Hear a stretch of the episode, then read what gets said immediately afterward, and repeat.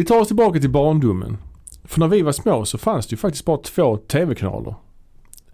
SVT 1 och 2. Och sen fanns det ju också dansk tv här nere i Malmö. Men det var det man hade. Men sen 1, 2, 3 under mitten av 80-talet så kom kabel-tvn. Det minns du? Det var en game changer för oss Mm, alla. ja men det minns Ja. jag absolut. Sky Channel Ja, fick ju vi. Super Channel fanns också. Super Channel fanns också ja. Och och där visades ju en massa goa tecknade filmer. Eh, baserat på eh, leksakstillverkares eh, produkter. Mm. Mm. Det fanns ju eh, He-Man, det fanns ju Transformers, Mask eh, med mera. Brave Star fanns det. Och eh, dessa tecknade filmerna var ju gjorda som reklamfilm egentligen för produkter. Mm. Så det var ju, det var ju så det var. Där hade ju produkten inspirerat filmen, inte tvärtom så att säga. Ja, som, det kan ja, vara, precis. som det kan vara mycket annars idag ju. Ja det var ju, det var ju egentligen leksaksproducenterna Mm. som beställde Ja. animerade serier av animationsbolag helt enkelt. Exakt. Vi ska då prata om Masters of the Universe. Som gjordes av bolaget Filmation, tecknade då. Men vi ska prata om långfilmen då som kom i slutet av 80-talet. Och vi kommer också prata om den nya Netflix-serien Masters of the Universe Revelation som hade premiär nu här 2021. Men den kommer eh, lite längre fram i detta avsnitt eh, och eh, vi kommer att spoila den kan vi säga redan nu. Vi kan först bara stanna kvar lite grann eh, i leksakssvängen då. Mm. Eh, Lekte du med sådana här olika leksaker på den här tiden? Ja det gjorde jag. Som tusan till och med. Jag hade jag hade rätt mycket He-Man-leksaker. Ja okej, vad hade du några andra? Hade du Transformers och sånt Jag också? hade mycket Transformers. Alltså om vi börjar från början. Det första jag hade var nog Star Wars tror jag. Ja, så var det ju. Mm. Ja precis, Mm. Star Wars-gubbarna kom ju, de kom ju först. De var ju eh, som en, men det var, så där var det ju tvärtom. Det var ju gubbarna en biprodukt av filmen. Ja precis. Här var de tecknade filmerna liksom en biprodukt av leksakerna kan Mm. man säga. Ehm, Transformers hade jag också en del. Mm. Jag hade till och med någon, faktiskt någon tidig Transformers med plåtdetaljer alltså. Mm. Ehm, de var inte så jävla roliga att leka var det med. Transformer? Ja det var det. Ja okej. För jag hade, no- jag, hade, jag hade en annan robot som, jag tror det var något japanskt kanske. Som, Ah, ja, det var helt i plåt. Han Ja. kunde göra sig till ett flygplan. Mm, nice. Ja, Jag vet inte om det helt i plåt var det kanske inte men, eh, men det var inte en transformer i alla fall. Det vet jag. Nej, Transformers-gubbarna, eller de robotarna var inte så jävla roliga att leka med. För när de Nej. blev robotar såg de alltid helt vanskapt ut. Det var Ja, ju som ja. bil eller flygplan, de funkade bäst egentligen Mm. liksom. Jag hade, jag kommer ihåg jag hade dis- dinosaurier transformers. Hade du det? Ja. Dinobots? Ja, och jag Ja. hade allihopa så jag kunde göra en sån stor gubbe. Kunde de bli en stor gubbe? Ja, de kunde, bli, kunde sätta ihop sig till att bli en stor gubbe. Även dinosaurierna alltså? Har jag helt fel nu? Ja, du kan ha helt fel där. Ja. Jag vill inte slå dig på fingrarna här alls, men jag det tror möjligt. kanske ja. inte dinosaurierna hade det. Men vi kan, vi kan återkomma till det. Ja. Sen fanns ju också Mask, kommer du ihåg dem? Mm, Mask hade jag också. Ja, jag hade jag ett par stycken också. Där var Mm. gubbarna väldigt små ju. Ja. Och där var också fordon som kunde bli, ja, de kunde Mm. ha kanoner på sig och så vidare. Jag hade en eh, grön Chevrolet tror jag. Ja, ja, ja.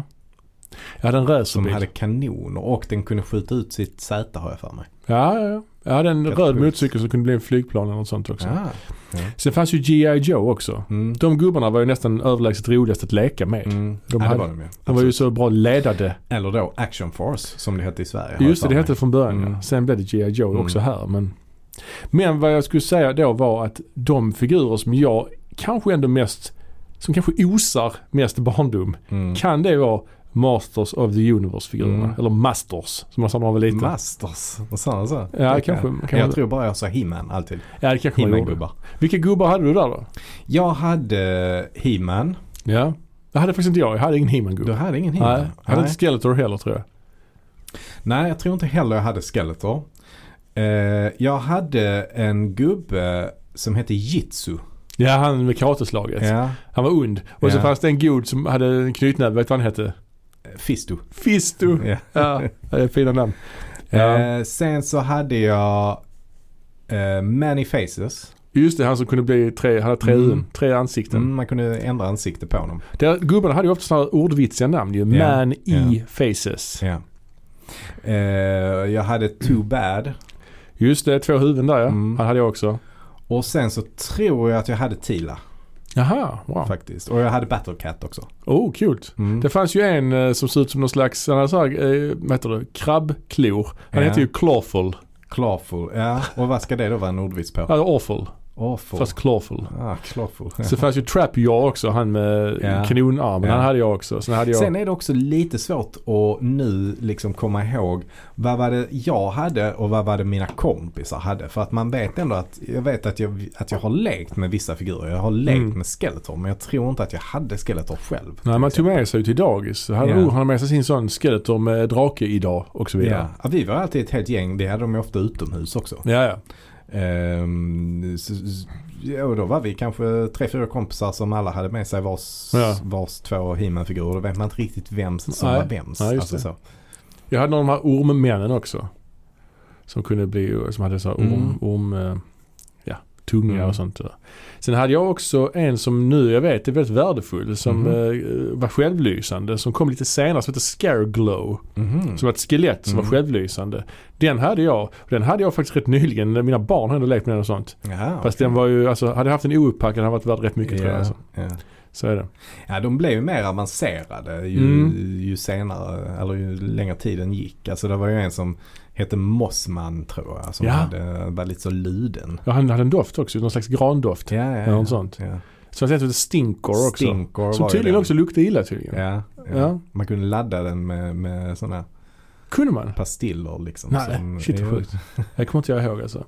Ja, det fanns, fanns många goa. Ja. Och jag hade för övrigt också Snake Mountain. Ah, Skelet, Skeletors borg Ja. fick jag julklapp. Starkt, Ja. starkt minne från ja, barndomen. Ja, ja.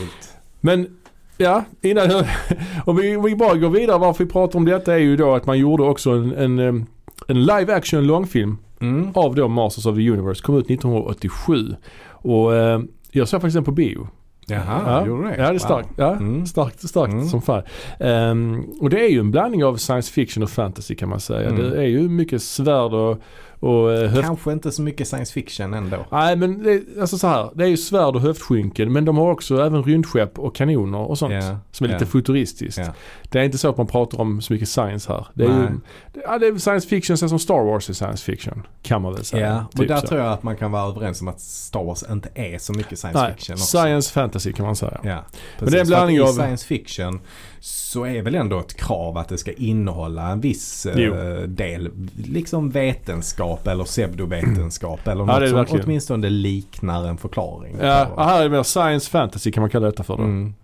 Men grejen med den här filmen, den kom ju 87 så den kom ju lite sent alltså. Alltså den Mm. kom ju när det här Mm. eh, He-Man-intresset hade ju falnat ganska mycket. Ja men så var det ju. det Så var kände det. jag själv, kommer jag ihåg. Alltså att Mm.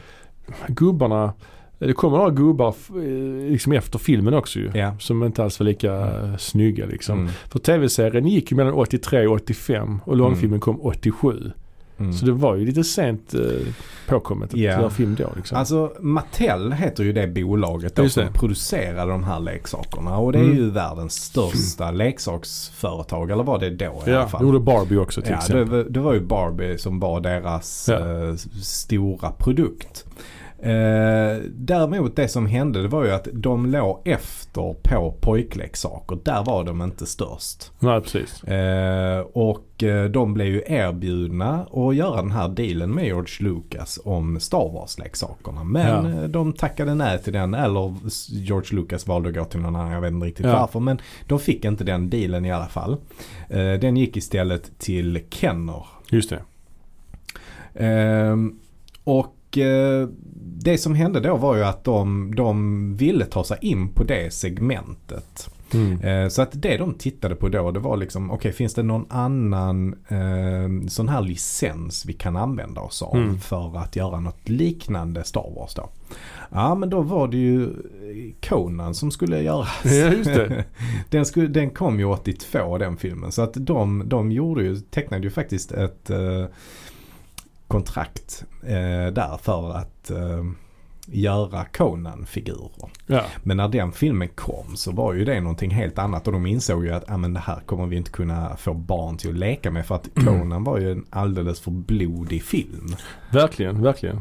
Men de hade ändå, de var fascinerade av Conan och de gillade ju den estetiken. Särskilt de här människorna som jobbade på Mattels eh, pojkavdelning. Mm. Jag kan säga att det som Mattel hade för pojkar var ju något som hette Big Jim. Just det. Eh, sådana figurer hade jag också. Jag hade en också. Mm. Ja, Jag tror också jag hade en faktiskt.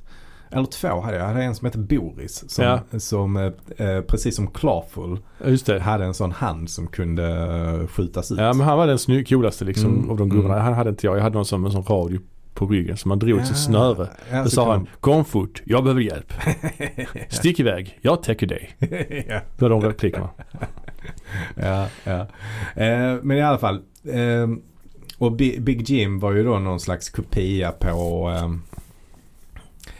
eh, G.I. Joe tror jag. Ja precis. Eh, som, eh, det var något annat bolag som hade den. Det var, kan du det bolaget? Ah, nej kanske Nej, inte. Men det Hasbro finns ett kanske. tre, Hasbro var det precis. Ja. Det finns ju, det är ju de tre som, som Ja. var de stora bolagen. Ja precis. Ehm, mm, men så i alla fall, de insåg ju då att ehm, de gillade estetiken kring Conan men, men däremot eh, eh, så skulle man inte kunna använda det. Men så i alla fall så de var fascinerade bland annat av han som hade tecknat eh, Conan. Uh, Farsetti tror jag han heter. Frank Frazetta. Så att de, eh, de utvecklade någon slags e- egen då ehm, eh, produktlinje. eh, baserat på hans, eh, hans teckningar. Eh, Mm. som de då började producera. Eh, men de hade ju ingen story kring det.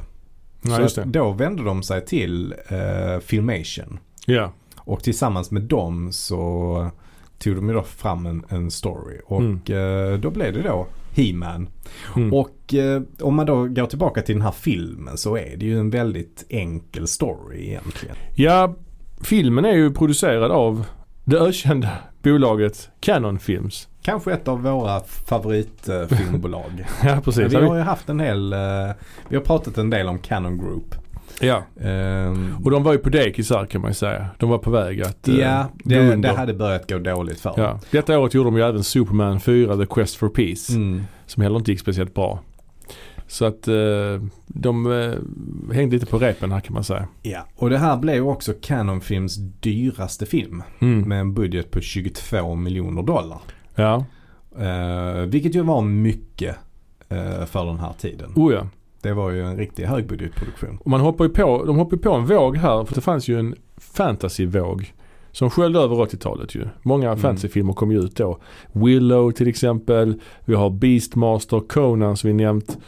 Och även Jim Hensons eh, Dark Crystal och Labyrinth till exempel. Så att den känns ju som en del i den trenden kan man ju säga. Och i huvudrollen som He-Man då så har vi ju vår svenska exportstjärna Dolph Lundgren. Dolph Lundgren ju. Och detta är ju hans tredje framträdande filmroll kan man säga. Ja, han spelar ju Ivan Drago i eh, Rocky 4. Mm. Och sen brukar man alltid nämna att han är med i en Bond-film. Ja. Men det är ju statistroll i stort sett ju. ja, det är det ju. Det Alltså det. man ser, han är Mm. knappt med alltså. Nej. Blink and you'll miss him. Man är med i den eh, levande måltavla. Mm. View to a kill. Men det är verkligen, återigen, som sagt en statistroll i stort sett. Mm. Men detta var ju hans första huvudroll.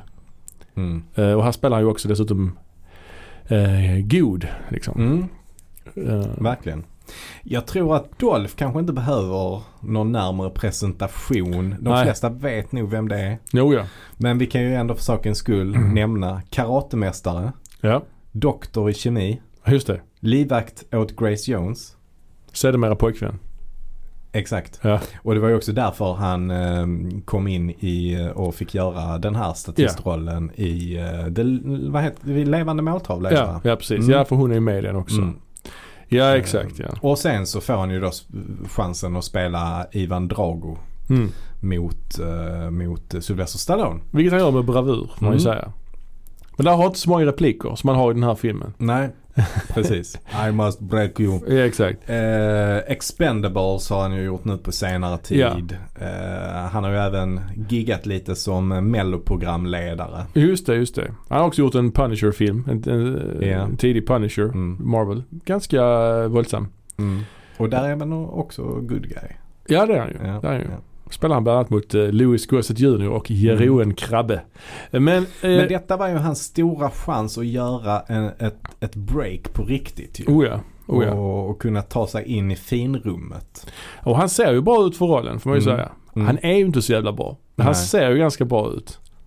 He-Man i den här filmen har ju han, har han springer mest omkring alltså. Ja, alltså han har ju inte, man lär ju aldrig riktigt känna honom. Han är ju bara Nej. en i mängden på något sätt. Mm.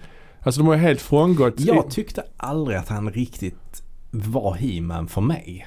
Alltså för att He-Man såg ändå annorlunda ut. He-Man var ju mycket biffigare än vad Dolph Lundgren är. Ja och sen var man när man Alltså var Dolph liten. Lundgren är ju biffig. Jo det gud ja. ju. Men ja. Verkligen. Men He-Man hade ändå ett annat utseende. Så jag hade nog egentligen sett, hellre sett någon annan som, som He-Man. Alltså Mm. typ en wrestlare eller något Ja. sånt där liksom. Men sen när man, när man var liten också så krävde man ju att det skulle vara exakt som Ja. originalet. Ja. Han, har, han säger ju att de har gjort om dräkten ju för att Ja, det skulle passa mer in på, mer, bli mer filmiskt. Han har mantel och lite mörkare. Filmen är ju Mm. ganska, liksom det utspelar sig mycket på kvällen. Mycket Mm. mörk, ja, mörka scener. Mm. Men eh, men, har också, men, men har har du inte funderat på det att han borde sett ut lite mer som en wrestler? Alltså för de är ändå lite biffigare. Liksom, Jo, jo.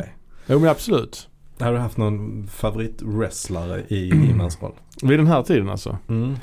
Ja, man skulle kunna ta uh, Mr Wonderful, Paul, Paul Orndorff. Nej jag vet inte. Vad Han, tror du om Mr Perfect? ja kanske. ja det hade varit lustigt faktiskt. Kanske det kanske. Ja, Men, ja. men jag tänker också att om man tar storymässigt här så frångår man ju helt, alltså för i den tecknade He-Man så är ju He-Man eh, alltså ett alter ego till den Mm. här prins Adam. Ja, det är precis som Stålmannen egentligen. Nästan ännu har, sämre. Ja, han har, ja, absolut. Men han har ju, han har ju en, ett mesigt alter ego. Ja, Som då är Prince Adam. Ja, Eh, och sen så förvandlar han sig då till He-Man. ja. Han ser ju exakt likadan ut. Mm. Han är lika biffig, Mm. samma ansikte. Bara att han får andra kläder. Ja. Eller att han får mindre kläder, Ja. färre kläder när han är He-Man. Så det är ju sjukt att ingen känner igen honom ju Mm. naturligtvis. Men hela den biten har man ju helt skippat här ju. Mm. Så att eh, här är han ju He-Man bara liksom. Ja, precis. Svärdet överhuvudtaget har ju inte den rollen i den här filmen. Som, ja, lite nej, grann. Men, nej, nästan ingenting. Alltså det är Nej. lite på slutet Ja, precis. bara. Men det är inte alls mycket. Men, men ehm, om vi hoppar tillbaka lite. Ehm, vi har ju också Frank Langella med i filmen.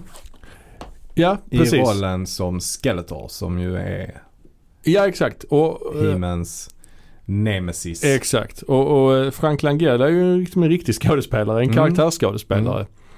Mycket han har spelat Richard Nixon bland annat. I den här Frost Nixon. Han Oscars Ja. nominerade ju. Precis, alltså han är ju en aktad teaterskådespelare. Ja. Eh, men det var ju också väldigt vanligt att man, och det är fortfarande vanligt att man tar in liksom äldre aktade eh, skådespelare. Mm. Alltså i Star Wars gjorde man ju det med Alec Guinness och, Ja, ja, och Max von Sydow i Conan till exempel. Ja. Så att det är ju egentligen samma sak här. Ja. Och det handlar ju om att ge lite cred till filmen för att den inte ska anses för mycket som en B-film. Nej och sen var det väl så att Langellas son var ett stort He-Man-fan. Ja, Så att ja. eh, han eh, tackar jag Mm. mycket för sin sons skull. Mm. Och jag tycker, måste jag säga att Frank Langella är, som Skeletor är ju filmens stora behållning. Ja det är det. Ja, verkligen. Om inte, det är nästan det enda Ja, positiva absolut. kan man väl säga. Ja, ja. Eh, han har ju goda repliker också. Han säger Ja. bland annat till He-Man Tell me about the loneliness of good He-Man. Is Mm. it equal to the loneliness of evil? Mm, ja, ja. Bra grejer. Ja, precis. Alltså jag blandar alltid ihop Frank Langella med Anthony Minghella. Ja det är ju san- sannolika namn men Ja. Minghella var ju regissör ju. Ja. Han är avliden va? ja, Han som ja. gjorde Cold Mountain bland annat va? Eh, Engelska patienten. Engelska patienten Ja, gjorde han i alla fall. Eh, Cold Mountain också. Ingen gjorde kanske den också. Sen Ja. har han ju en skådespelande son också, Max Minghella. Ja, okej. Eh, men jag blandar alltid ihop de två. Han är brittisk också eller vad? Mm, Ehm, precis. vi har också Meg Forster ehm, som eh, Evil Lynn, alltså Ja. Skeletors eh, ja, Medhjälpare. medhjälpare. Mm. Hon är ju väldigt känd för sina extremt blåa ögon. Mm. Alltså hon har ju inte linser på sig, hon har ju så blåa ögon på Mhm. riktigt. Det är ju helt sjukt. Aha, okej. Ehm, och det nämns ju en replik i filmen att det kom hit en kvinna med konstiga ögon. Mm. Ah, du menar Evelyn. Mm. Men det är ju hennes riktiga ögon Mm. på riktigt liksom. En Är du säker på det? ja, jag har hört det. Och vi kan fortsätta med skådespelarlistan. Ja, där är ju inte så många fler namn med egentligen. Jo, Ja, där är ett mer. där är ett mycket stort namn. Ja, men Courtney Cox. Courtney Cox ja. Eh, känd från tv-serien Vänner eh, på eh, senare år. Och Scream. Och Scream, absolut. Och ja. Och ja. vet du vad som är intressant i eh, allt det här? Nej. nej, nej, men det är eh, ytterligare en karaktär då. Sorceress. Ja, just det. Och hon som spelar Sorceress Ja. spelar ju eh, Monica Gellers mamma i Ja. Vänner. Jaha. Sjukt va? Jag hade ingen aning om. Nej, det är ju riktigt sjukt. Courtney Cox var ju här inte alls känd. Nej. Hon, hon, hon, hon har varit med tidigare i en musikvideo. Mm. Bruce Springsteens Dancing in the Dark heter Ja, det. ja. Regisserad av, Eh, Brian De Palma. just det. Mm. Så det är ändå lite intressant ju. Ja. Vi har också Robert Duncan McNeil som spelar eh, Courtney Cox pojkvän då. Han eh, gjorde Mm. senare en ganska stor roll i Star Trek Voyager på 90-talet. Mm. 00-talet där. Och sen har vi ju även då ehm, han som spelar läraren i Tillbaka till framtiden. Ja, rektorn va? Ja, Till och rektor till och med. Ja, James Tolkan. Ja, precis. Han spelar en polis som Ja. heter uh, Lubick. Ja. Och eh, alltså han är ju inget stort namn men han, han ser väldigt speciell ut. Och Ja, man, helt man, rakat huvud. Ja, och man förknippar honom extremt mycket med Tillbaka till Ja, framtiden. han är också med i Top Gun. Ja, är spelar en han. amiral där i början. Mm. Mm, Ja, det. han är bra på att vara förbannad liksom. Mm. Och så har han cigarr ofta liksom sådär. Eh, Manuset skrevs av David Odell. Och Mhm. han har bland annat skrivit Supergirl. Oj. Detta mästerverk. Ja, ja den filmen ja. Så Filmen på, ja, ja. Supergirl. Mm. Mm. Eh, och eh, The Dark Crystal. Ja, Dark Crystal, det Mm. ser man ju faktiskt likheter Mm. till.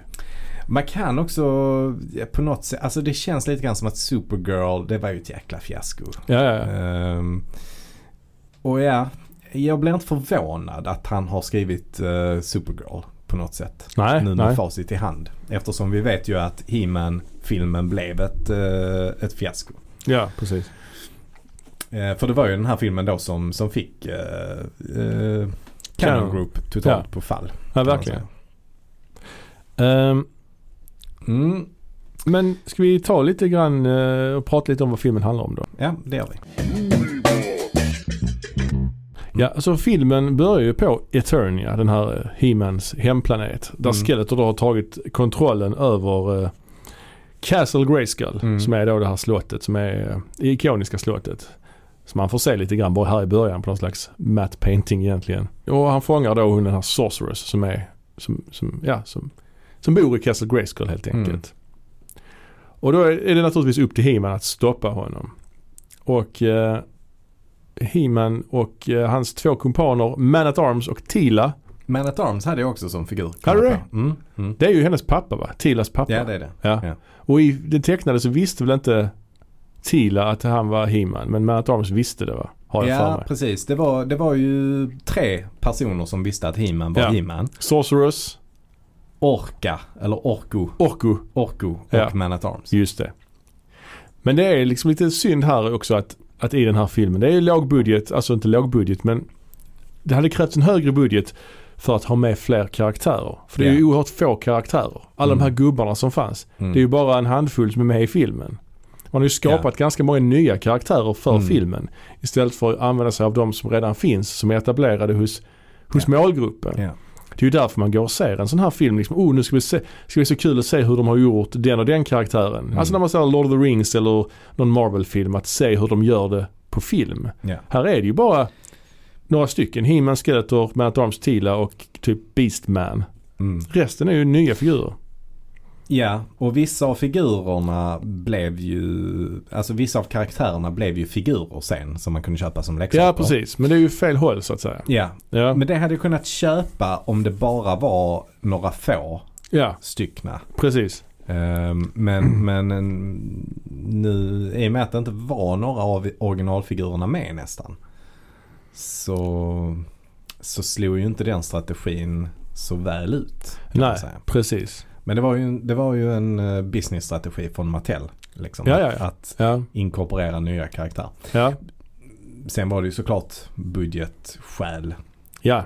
Alltså Orko hade varit svår att göra till exempel. Ja, Eller Battlecat, den här stora gröna tigern han rider på. Den kan man ju inte göra heller. Det Nej. fanns ju ingen CGI och sånt ju. Hade fått ha en riktig tiger, bara den Mm. grön. Det hade blivit svårt. Det blivit en jobbig inspelning. Mm. Men det är ju så konstigt att man väljer att göra de här karaktärerna som Blade till exempel. Man hade ju lika gärna kunnat göra Merman eller Merman ja. ja men någon av de klassiska. Ja, ja, Ja visst, de klassiska. Alltså, Merman. Merman. hade ju inte varit så svår att göra. Nej, alltså, det är någon, någon. Creature from the Black Lagoon-gubbe liksom. Mm, Ett svärd mm, helt enkelt. mm. Eller Fisto. Ja, Det inte så ja, svårt. Nej, nej. Jitsu hade ju varit enkel att göra. Jitsu ett enkel. Triclops. Inga problem. Ja, ja. Ja, det är synd. Mm. Men i alla fall, Skeletor har fått tag på någon slags kosmisk nyckel. Mm. Som Mm. man kan öppna portaler med och ta sig var man vill. Mm. Eh, När man spelar liksom toner och noter och så vidare. ja, Och det är då en det är så liten, ja, Ja. och det är en lite hårig gubbe som heter Gwildor som är filmens liksom comic relief. Ja. Han är lite ja. som, en, som en hobbit eller en dvärg eller något Och det är sånt också en ny karaktär som Ja, han introduceras i filmen. Ja, Som också gjordes som leksak sen. ja precis. Och han har ju också, ja han har ju flera sådana nycklar. Så He-Man och hans vänner, de får tag på den här nyckeln. Och eh, öppnar en portal. Och eh, ja, hamnar då i, på jorden istället. Mm. I nutid så att säga. Så att eh, de försöker rädda Sorcerers men råkar öppna en portal och hamnar i vår tid. De tar nyckeln alltså. Mm. Alltså de, Och de, tar, de, tar, de tar nyckeln liksom. Ja, och den här nyckeln är ju då filmens MacGuffin. Ja, Egentligen. så de- och de- allting handlar ju om den här nyckeln. Precis, Egentligen. de tar alltså med sig eh, Gwilders nyckel genom portalen och Skeletor vill ju ha den. Ja. Liksom. Men det är också ytterligare liksom nästa misstag man gör egentligen. Mm. Att man väljer att låta filmen utspela sig på jorden. I Mm, vår, i vår mm. tid. Det gjorde man, alltså det har ingenting med He-Man att göra egentligen. Jag fattar att det Nej. mycket billigare och så men det är väldigt, eh, ja det är ett konstigt val verkligen. Det är det. Mm. Ja, ja men äh, definitivt. Det, det drar ner det. Men det, det var ju också av budgetskäl man var tvungen att göra det. För att äh, det kostade mycket mer att spela in i de här studiorna. Ja, ja visst. F- äh, Men de hamnar då på jorden. De kommenterar inte det speciellt mycket heller. Att de är på en annan planet och sånt. De reflekterar inte speciellt mycket över det. att de är i en annan Äh, värld. Nej, nej. nej. Det är inga problem. De går in på några jävla hamburgerställ och sånt. Alltså det blir lite så Mm. fish out of water. Mm. Ganska kackigt liksom. Påminner lite grann om när de här eh, General Zod och de kommer till jorden i Superman Mm, 2 kan mm. man säga. Ja men det finns ju mycket kopplingar både till Star Wars och till eh, Stålmannen. Ja, Alltså redan, redan i förtexterna tycker jag att man, Ja. eh, att det känns väldigt Ja. Stålmannen-aktigt. Jävligt och, kackiga och förtexter. musiken Ja. är ju också väldigt Stålmannen-inspirerad. är det inte Bill Conti som Jo det är? Bill Conti. Ja, han som även gjorde Rocky-musiken. Ja. säga.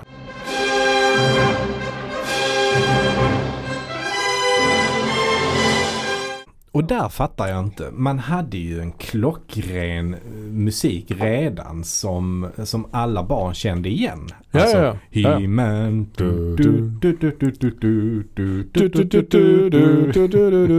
Ja visst, men ja. kanske man inte hade rättigheterna till. Jag vet inte. Nej, så kan det vara. Men det är också konstigt att man inte förvärvar de rättigheterna i så fall. Nej, det hade varit värt pengarna. Alltså, absolut. Jag menar det är ändå Mattel som ligger bakom filmen också ju. Även om det är Canon Group som producerar den och distribuerar den och sånt. Ja, så det, det borde väl ha gått att lösa. Alltså man lägger ändå mycket pengar på att spela in ny musik ju. Av Ja. Bill Conti. Ja, visst. Eh, Så att jag tycker det är eh, jätteskumt. Men jag tror väl att Jag tror lite att den här regissören då Han heter ju Gary Goddard. Just det. Eh, han har ju faktiskt inte gjort någon annan film efter detta. Jag tror han eh, blev lite såhär metooad också va? jag tror han är, eh, Ja, Persona non grata. det var ja. mycket senare i så fall om det Ja. var under metoo. Ja, Alltså, precis. Ja, ja. Ehm, men eh, han, eh, han, ja det är märkligt att han fick göra den här filmen för han hade inte gjort någon film innan detta heller. Nej, nej. Utan det han jobbade med var, var liksom sätta upp sådana här eh, live action shows. Alltså han bland annat Conan hade han gjort som en teateruppsättning. Oj. Alltså som är väldigt så actionspäckad. Alltså Mm. som en blandning mellan en, vad ska man säga, nästan som en musikal. Ja, ja, ja. Alltså med, med fast ingen Ja. sång utan med en massa actionscener Stuntshow liksom. Ja, ja. Sån High Chaparral-show. Ja, exakt. Ja, men Ja, lite så. Det var sådana grejer han hade gjort. ja, okej. Eh, och det eh, gick han tillbaka till att göra också efter den här. Ja, ja. Men jag tror att han, ehm, han han hade nog ganska höga ambitioner med, med He-Man. Mm. Men det slog inte så väl ut och det blev ju också problem i och med att han hade, han behövde ju mer budget. Jag tror budgeten var på, satt till 17 miljoner först Mm. och sen så drog han över den och landade på 22 miljoner. Och då vet jag ändå att det blev, ja. det blev svårt att spela in slutscenerna där också. För Ja, att precis. de hade inte några pengar Pengarna börjar ta slut liksom. Mm. Ja, det, det, ja, det är inte lätt. Där är, där är en sekvens eh, tidigt i filmen också. Det är som sagt de är på någon, de handlar eh, så här kyckling. De ska Mm. käka. Och då reflekterar ju till över att, att det är ben i maten. Mhm. Och hon tycker det är så primitivt att äter de djur på den här planeten. Jaha, okej. Så att det är lite så Ah. progr- progressivt där liksom Ah. att hon är Hon vegetarian. förespråkar eh, vegetarianism. Ja, alltså. precis. Ja, ja. Så det är väldigt så här, lite Mm. ja, för sin tid. Vad som däremot är tvärtom höll på att säga är att de He-Man, Man at Arms och Tila och, och Gwildor tar, tar sig ju fram med hjälp av en rosa Cadillac. Ja. De åker omkring i en bil. Det är så jävla ovärdigt. Ja, ja, ja. Man får aldrig se, se att de går in, alltså man får aldrig se dem i bilen någonsin. Man får bara se bilen på avstånd. Man får aldrig se folket i bilen när de pratar typ. Det är jättekonstigt. Ja, ja. Ja. Ja, ehm, men det är mycket som är konstigt. Alltså, Man at Arms ser ju inte överhuvudtaget ut som han gjorde i serien heller. Alltså i Ah, serien var han ju nästan en jämlike med He-Man. Men i den här filmen så är han ju en gammal skröplig gubbe. Ja, jag för mig han hade mustasch i sig i den tecknade. Absolut. jo, inte, inte leksaken hade inte det men den tecknade. Nej. Ja, men han ja. hade, absolut. Han hade, Ja. han hade mustasch i, eh, i den tecknade serien. Ja. Och han var ju lite äldre men han var ju fortfarande, hade ju samma, exakt samma fysik som He-Man ju. ja, jo. Alla gubbarna hade i och för sig samma, Ja men leksaken var Ja. ju en kopia på He-Man. Alla leksakerna var ju det. det var ju samma Alla form de hade använt Ja, antagligen. Ja. Precis. Bara det att han var grönmålad av någon anledning. Ja, just det. Man at Arms. men det är mycket mer också så här laserpistoler och det är inte så mycket Mm. slag, alltså handvapen utan det är ju mest eh, skjutvapen. Ja. Tila har ju också, hon ser också helt avig ut när hon skjuter. För det Ja, ju. Oh ja, oh ja. hon ja. håller pistolen Ja. jättekonstigt Ja. och det är liksom Ja. ingen rekyl, alltså hon, ja, det ser inte bra ut men, alltså. Nej det ser så dåligt ut. Alltså, ja exakt. Svårt att visa. Men ja. eh, ja. Ehm, nej men det, det, hon, hon skjuter ju verkligen så som man tänker sig att eh, när man var litet barn och lekte. Ja, ja visst. Ja precis. Alltså så, det ser inte alls bra ut alltså. Men Skeletor, Skeletor han kontrar ju genom att skicka dit Evelyn Mm. genom Mm. portalen med några kumpaner då. Då är det Mm. Beastman då som är de klassiska figurerna. Mm. Och så är det ett par nya också. Blade då som är någon Mm. kille med två svärd. Ja, ja. Sen är det en som heter Saurod som ser ut som någon slags uh, dinos- ödla med någon slags rustning. Mm. Den gubben har jag för mig kunde sp- få sådana här gnistor. Aha. Spruta gnistor liksom ur munnen. Mhm. Leksaken. Fanns den också? Så Ja den fanns. Och så ja. är det en som heter Karg. Ja men han fanns aldrig. Nej han fanns nog aldrig. Han, nej. han har långt hår och ser ut som någon Ja. Ja, jag vet inte. Han sett konstigt ut i ansiktet. Och så de, de kommer ju dit för att hitta nyckeln. Mm. Och de tar med sig också sina, de har också typ stormtroopers, svarta Mm, mm. robotar. Mm. För det var också ett problem för att Mattel sa ju att He-Man får inte lov att döda någon. Mm. Ja. Så då Ja. fick ju alla de här undringarna vara robotar. Mm. Det enda som dödar någon i filmen är ju Skeletor. Han dödar ju eh, Karg. Nej, Saurod. Den coolaste av de här figurerna Mm. dödar han ju tidigt liksom. Mm. För han, ja ni har förrått mig. Mm. ja. ja, det är väldigt märkligt. Ja. Nej de enda himlen dödar är ju sådana stormtroopers. Ja precis. Typ. Så, så är det ett jävla liv. De är ute på gatan och, och, och spränger grejer och slåss och sånt. Men det märkliga är att det är aldrig något folk ute på gatorna. Nej. Det är ingen Mm. allmänhet som märker av det. Polisen kommer inte i första taget. Och sen är det ju den här då eh, polisen Lubick som spelas av eh, han här, eh, vad heter han?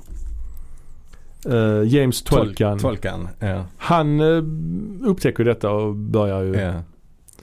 eh, förfölja dem. Men det är ju ingen annan polis som tror på honom. Nej. Alla tror att han ljuger fast det har sprängts eh, saker till höger och vänster. Det är jättekonstigt. Ja. Mm, nej men det är mycket som är Star Wars-inspirerat som man, som man märker här. Alltså Mm. i, i, i berättarrösten till exempel i inledningen så, så säger de i universums mitt vid gränsen mellan ljuset och mörkret finns Castle Grayskull. Under lång tid har trollkarlarna vid Grayskull hållit universum i harmoni. Alltså Mm. det är väldigt mycket eh, the force Mm. Ja verkligen. aktigt. Ehm, det som kontrollerar Grayskull eh, får kraften. Kraften att vara suverän, kraften att vara allsmäktig, kraften att vara universums härskare. Mm. Det är ju, ja, Ja gud. det är ju Star Wars-inspirerat kan man ju lugnt säga. Sen är det ju även då de första scenerna när um, Skeletor och Evil Lynn kommer. Mm. Kommer in liksom så påminner det ju, alltså Skeletor påminner extremt mycket om Darth Vader i de scenerna. Ja. Men senare påminner han ju väldigt mycket om kejsaren i Mm. Star Wars. Ja. Så att det känns som att de har tittat på Star Wars och Mm. bara så här snott en massa grejer och tryckt ihop det till någon boll. Ja, Liksom, precis. och fått ut Skeletor ur den bollen. Men He- He-Man och, och hans vänner de springer ju på Courtney Cox och hennes kille Mm. Mm. och blir kompisar med dem. Eh, går, Ja, rätt, går rätt fort liksom.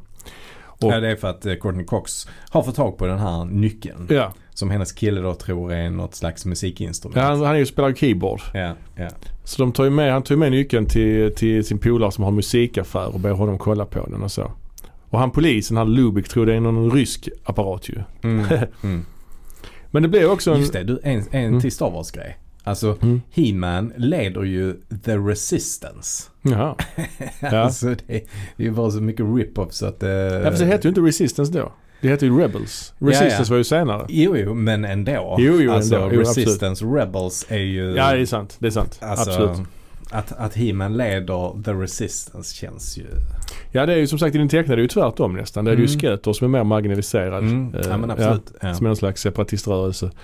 ehm, som leder dem. Men uh, där är ju någon sån eldstrid inne i den här musikaffären. Mm. De är där, He-Man Mm. och allihopa. Och de här stormtrupperna så att säga kommer in och börjar skjuta. Har du tänkt på, det är så väldigt märklig scen. Alltså musikaffären kan ju inte vara jättestor. ja, Den är ju nej, rätt liten ja, ju. Ja.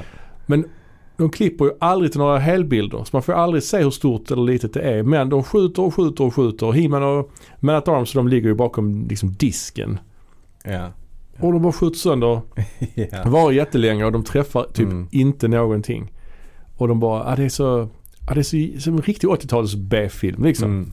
Ja men sen, sen kommer ju Skeletor själv dit också ju.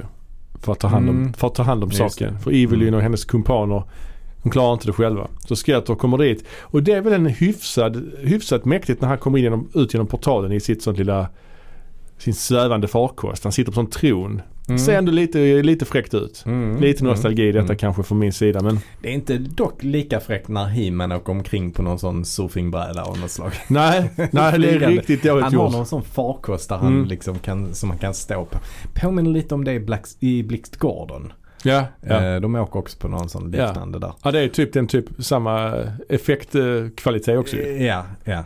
Fast det- till och med sämre. Ja, Alltså, ser- kanske det. ser I och med att det är mitt på kvällen också Ja. så blir det ju att, eh, och himlen är helt ljus, allt annat är mörkt runt om så Ja, blir det ju ännu, ja. ännu bäigare liksom. Ehm, Sen är det ju också liksom en aspekt med att hon, eh, Courtney Cox, hennes föräldrar har ju avlidit i en, i en flygolycka. mm.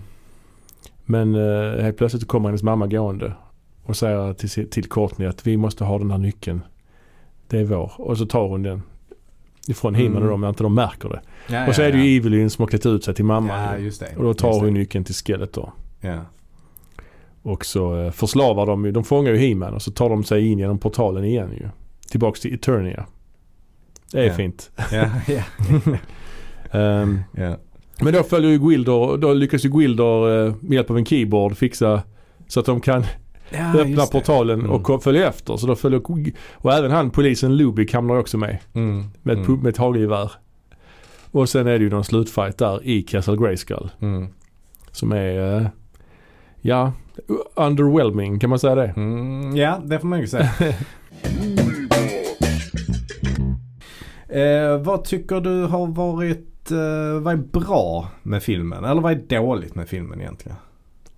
Ja, det som är sämst med filmen är ju dels att man inte använt sig av så många av originalkaraktärerna och dels att man inte väljer att låta storyn utspela sig på Eternia. Att Mm. göra det mer till en fantasyfilm, regelrätt fantasyfilm. Det är väl de största misstagen faktiskt.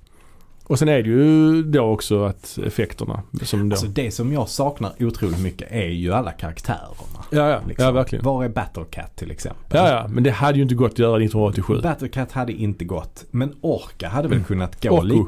Orko. Orka är en sån späckhuggare. Ja just det. Det är roligt Och, att inte späckhuggar med sig. Ja, ja. Nej men Orko. Var är, var är Orko till exempel? Ja, Eh. slå kanske också. Ja, jag vet inte. Ja. Ja, det hade gått att göra som Javas i Star Wars typ. Ja. Typ så. Och, alltså Gwildor gick ju, alltså, Ja. istället för Gwildor hade man kunnat ha Orko.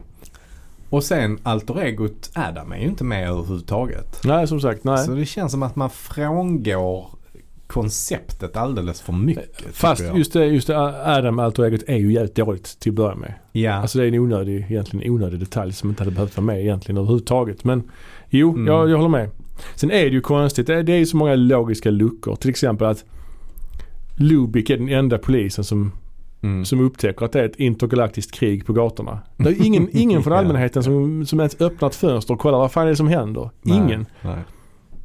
Och sen i slutet är det väldigt luddigt också när allihopa kommer tillbaks till Eternia och den här slutstriden. Mm. När Skeletor helt plötsligt blir jättemäktig. Mm. Han får någon sån galaktisk kraft. Mm. Så han får en ny Mm. sån guldrustning. Mm. Som inte alls är lika cool som den vanliga. Nej, nej. Men där är det lite logiskt i och med att han uh, får He-Mans svärd ju. Ja för svärdet har man ju inte etablerat som att det ska vara en kraftkälla. Men det, det är det ju i eh, den tecknade serien. Ja ja visst Så absolut. att alla som har koll på den tecknade serien vet ju det. Mm. Ja ja. Eh, men man har inte etablerat det i filmen. Nej, det har man inte. Nej. Och sen tar ju He-Man svärdet och säger I have the power. Ja precis och han gör ju det en Alltså det är ju ändå det mest kännetecknande med He-Man. Ja det är ju den För det är med i introt till den animerade serien.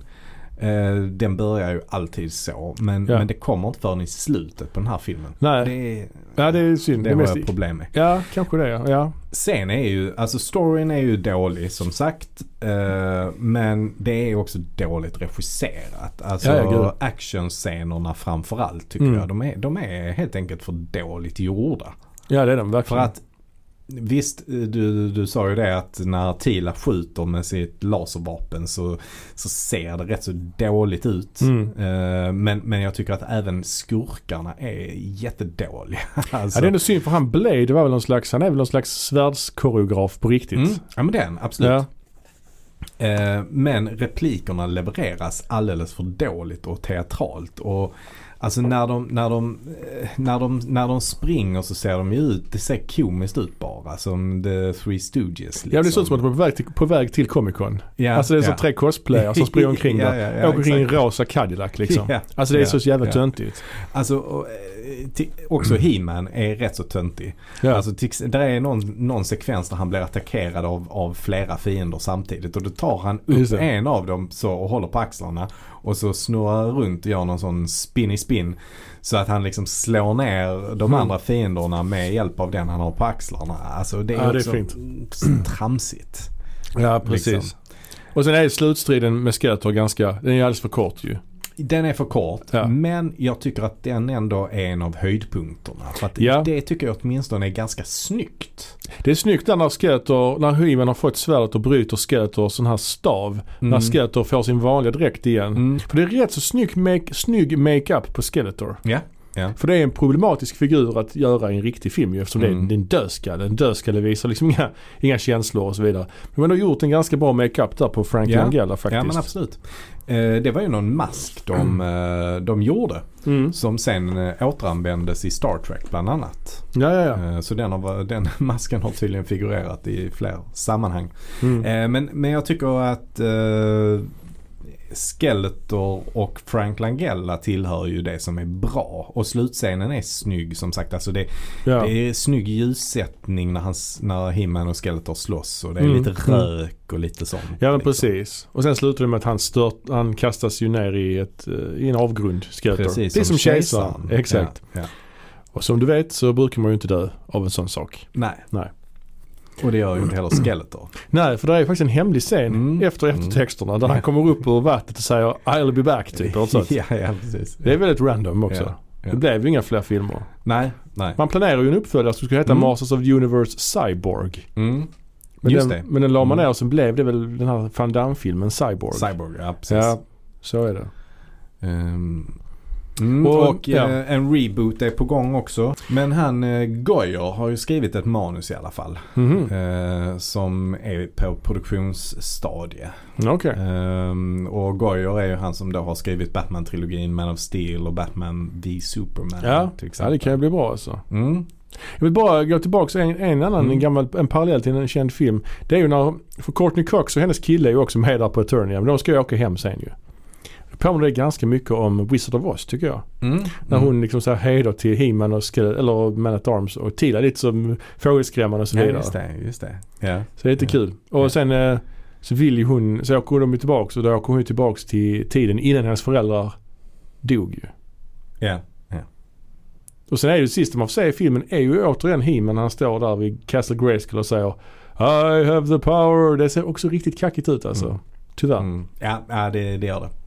Eh, men återigen så eh, Langella är ju en av höjdpunkterna. Alltså. Ja, och, precis. eh, om man ändå ska se till det som är positivt med den här filmen så tycker jag att det, den har ändå rätt välskrivna repliker. Särskilt de som Langella Ja. och där tror jag att han har varit delaktig Ja, det i det. han Han har ju. nog, för att han har ju eh, lagt in en del Shakespeare eh, Ja, till exempel. Men, men, men jag hittade något som jag tyckte var ganska bra och filosofiskt eh, citat av Mm. Skeletor. Och det är när han pratar med, med Sorceress. Mhm. Eh, jag tar det på engelska då. Mm.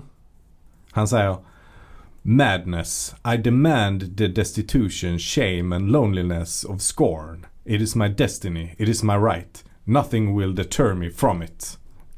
Ja, det är alltså det är ganska avancerat. galenskap. Jag kräver armodet som finns i förakt. Det är mitt öde och min rätt. Ingenting kan hindra mig. Eh, Sorceress svarar då. Män som kräver makt ser tillbaka på misstagen i sina liv, staplar dem på hög och kallar det ödet. Hmm. Tack för den bittra filosofin. Här är mitt svar. Grayskulls svärd, det är mitt nu och för evigt. Mm. Ja, Alltså, det starka ord. Ja men det är Ja. ganska så Ja. Teatralt. ja, men på ett trevligt sätt. På ett trevligt sätt. Ja. Och, och eh, Langella levererar ju det mycket, mycket bättre än vad jag eh, Mm. lyckas göra. Men, men eh, jag tycker det är en av höjdpunkterna i alla fall. Ja, ja, men det är det ju. Det kom ju spin-offs på He-Man. Det kom ju She-Ra på 80-talet som var He-Mans tvillingsyster. Mm. Skulle också varit Mm. med i den här filmen egentligen tror jag. Men Mm. klipptes bort eller man sk- filmade den scenen. Och den kom ju också som, som tecknad serie precis som He-Man gjorde. Och det kom ju en reboot på den på Netflix som Mm. jag har hyllat ett par gånger i Ja. den här eh, Ja, podden. Den finns ju, den är slut nu. Det kom väl fem säsonger. Så den är slut. Den kan man kolla på. Mycket Mm. bra om man, om man har barn och sånt till exempel. Mm. Så Just, eh, just Shira är ju faktiskt eh, intressant för att eh, hon släpptes ju också som leksak eller den, Ja. den linjen släpptes ju. Hon bodde ju inte på samma planet utan hon bodde på en annan planet. Ja just det. Eteria heter den. Ja, Eteria. Så Eteria och Eternia. Ja, det var lite brokigt för hon var ju He-Mans tvillingsyster. Mm. Sa de bara. Var Mm. Jag vet inte hur, hur Men tydligt det var. det som, det som är, ligger till bakgrunden för att den här filmen gjordes det var ju att alltså Mattel, det var ju en supersuccé för Mattel detta. Ja, ja. det var ju ett genidrag att gå till Filmation och göra den här animerade serien. Och Ja. Det gick ju bara bättre och bättre och 1986 så omsatte ju He-Man-produkterna 400 miljoner dollar. ja. Eh, Men 1987 så, förs- så sjönk försäljningsintäkterna till 7 miljoner dollar. Det är en jävla skillnad alltså. Det är ett jäkla... Vad tror man det berodde på då? Ehm, ja det berodde på lite olika saker. Dels så hade man under 86 sålt, alltså översålt Just eh, det. produkterna. Så att det fanns jättemycket eh, produkter på lager i butikerna. Så butikerna ville inte köpa in någonting nytt för de hade Mm. jättemycket på lager. Mm. Det blev, ett problem var också att man introducerade för mycket nya karaktärer hela Mm. tiden. Nya produkter liksom som barnen. Så att det blev inte naturligt för barnen att Mm. börja samla på ett naturligt sätt. Alltså för att det som fanns, som fanns jättemycket i, eh, i butikerna var sådana här bikaraktärer som var nya karaktärer. Extendar. Ja. Han som kunde bli lång. Ja, ja, Ja, exakt. Ja, Sådana. Menlösa liksom. ja precis. Roboto. Ja.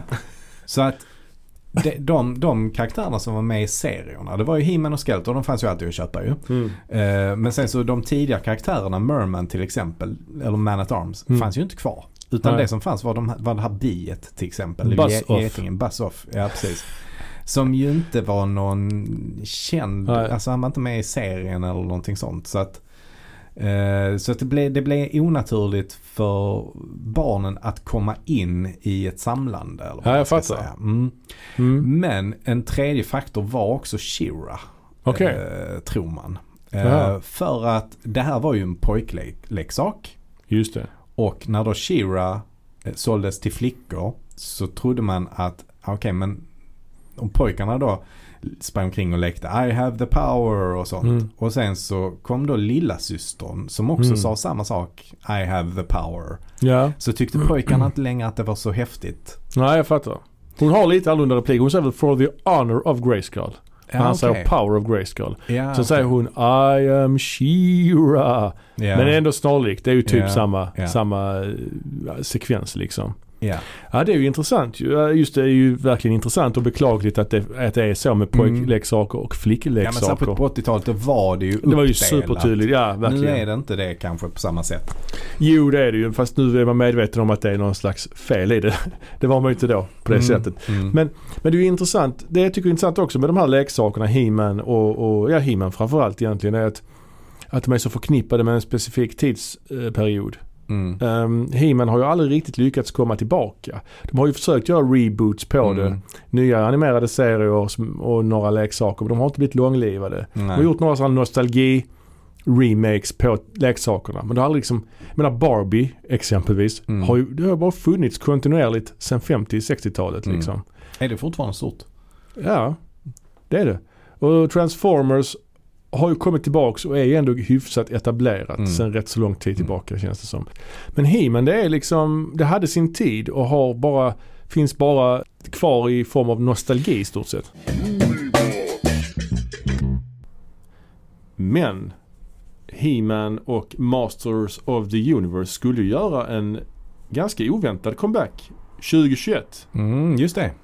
Med eh, Masters of the Universe Revelation. En serie i hittills fem delar då på Netflix. Ja, just det. Mannen bakom det är ju då Kevin Smith. Ja, precis. Vad har du för relation till Kevin Smith? Eh, jo, alltså han slog ju igenom vitt och brett med filmen Clerks. Ja. S- Eller vitt och brett kanske lite överdrivet. Det Nej. var väl en indiefilm. Ja. En indie-hit. Ja, en indie-hit. Ja. Eh, men alla såg den ju. Ja, ja. Eh, och, och vissa blev ju verkligen fans. Ja, ja. Ja, men det Eh, blev liksom en kultfilm. ja, det blev en kultfilm. Ja.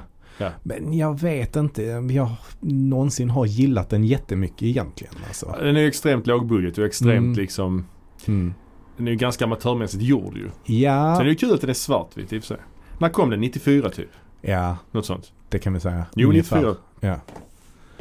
94 och, och sen följde han då upp den med Mallrats som jag tyckte var en mycket bättre film. Ja, fast den blev ju något av en flopp har jag för mig. Ja, det kanske den blev. Och den Ja. är ju Ja, den är ju mer eh, som en ordinär komedi Ja, kan man säga. ja. Där bland annat Stan Lee gör ju en cameo som sig själv. Mm, just det. Han läser ju manuset till Mallrats Mm. i Captain Marvel-filmen där. Mm, ja, Bussen ja, just där i sin cameo. Det är roligt ju.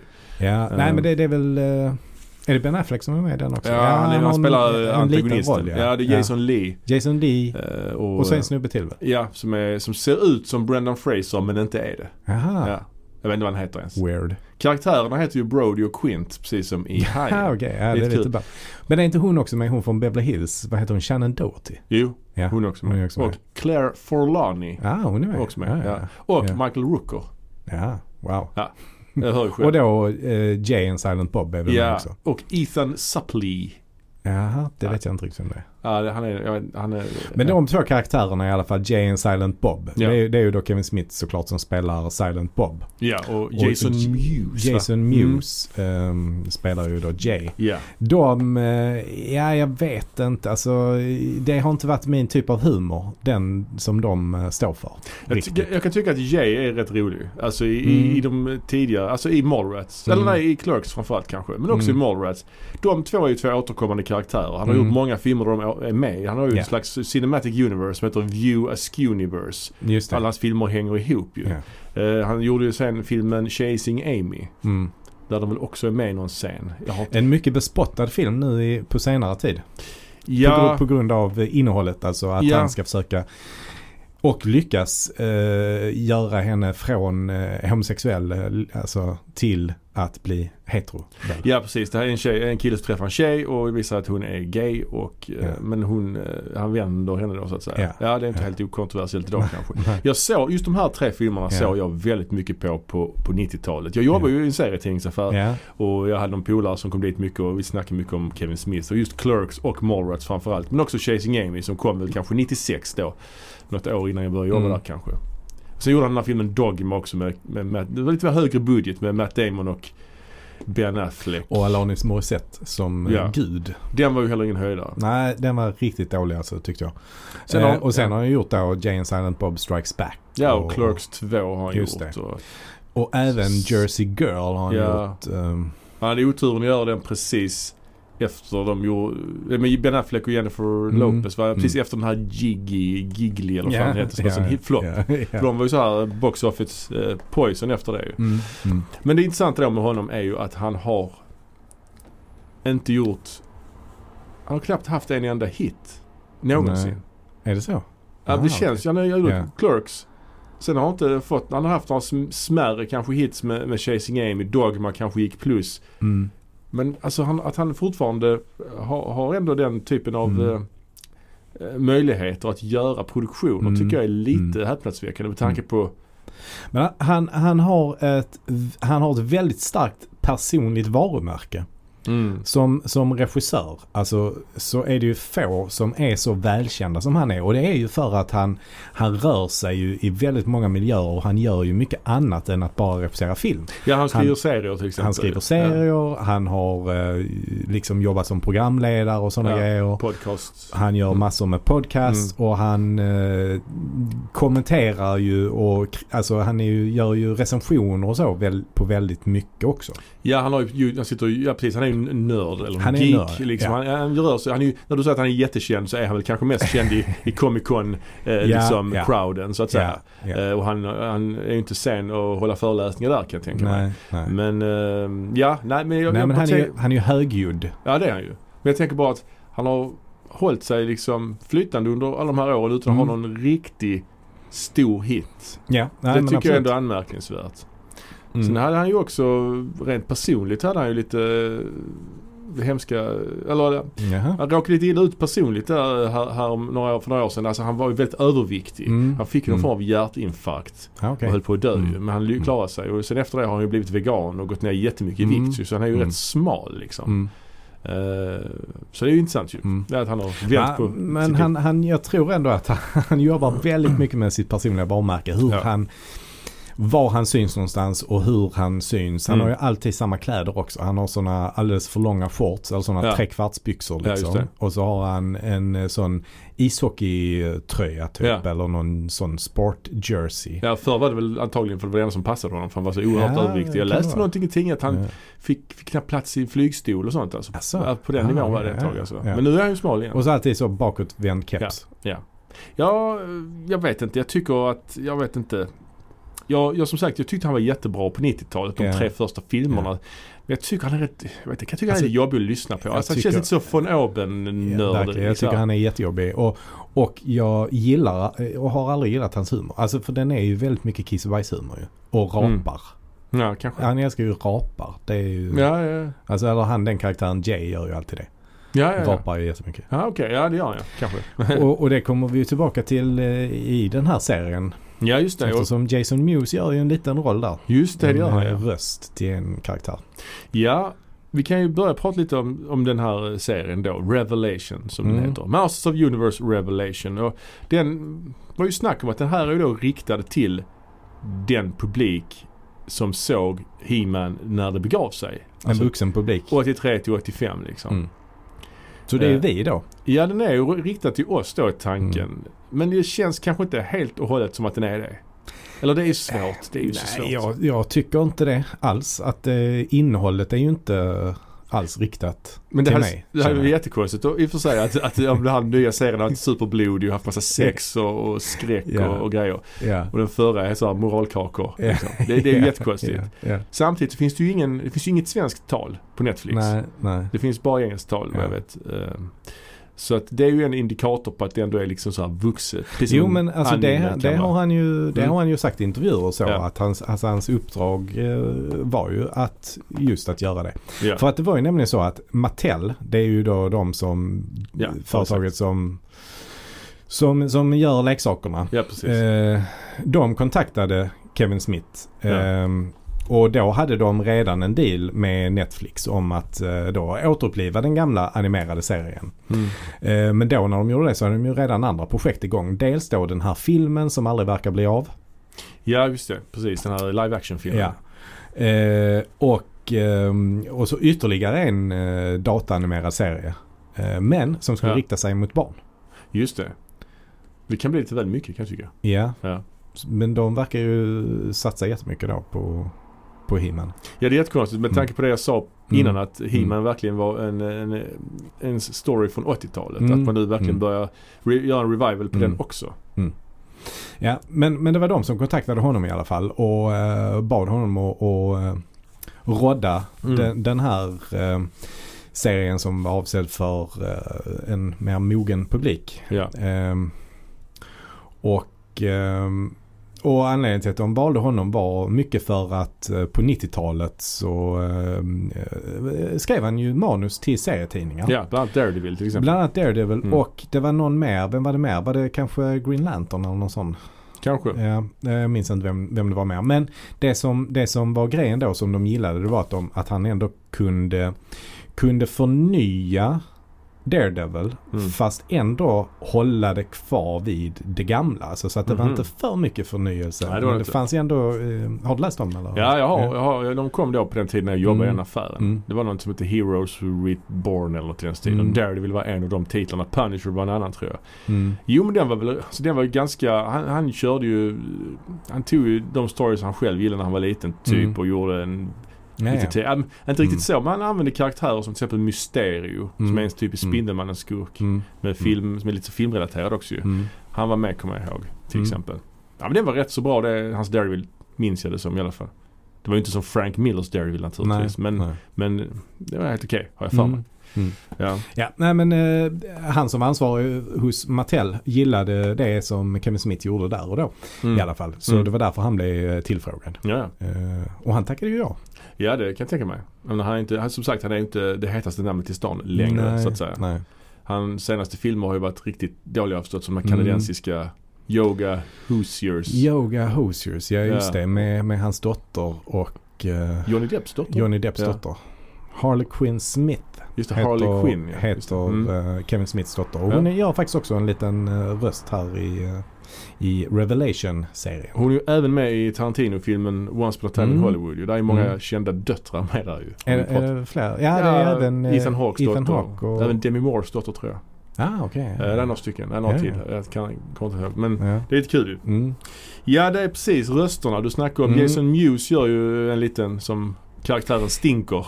Ja, precis. Ja, men det, det, lite av behållningen tycker jag ändå är att med den här serien är Mm. att det är väldigt bra eh, röstskådespeleri överlag. Ja det är ju skådisar som är kända för annat Etab- än detta, verkligen säga. etablerade skådisar. Oh, ja. Vi kan ju gå igenom vilka det är.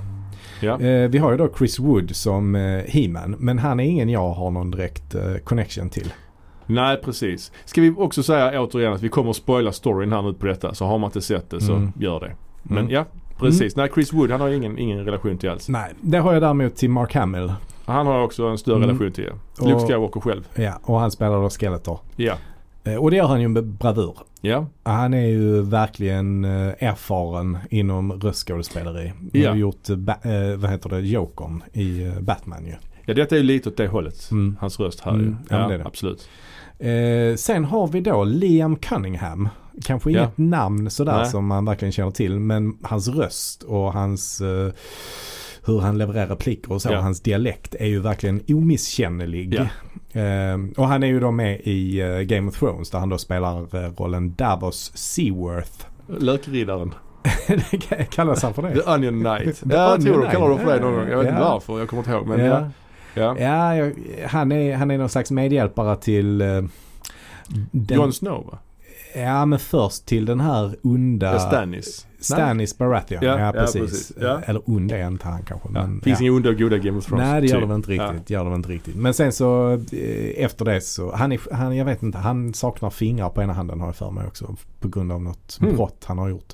Kan vara. Mm, så sen efter det då så hänger han ju med Jon Snow. Ja. Mm. Han är ju då eh, Man at Arms. Ja, ja. Ja. Och, Passande. Och, och, och sen har vi då Sarah Michelle Gellar som eh, Tila.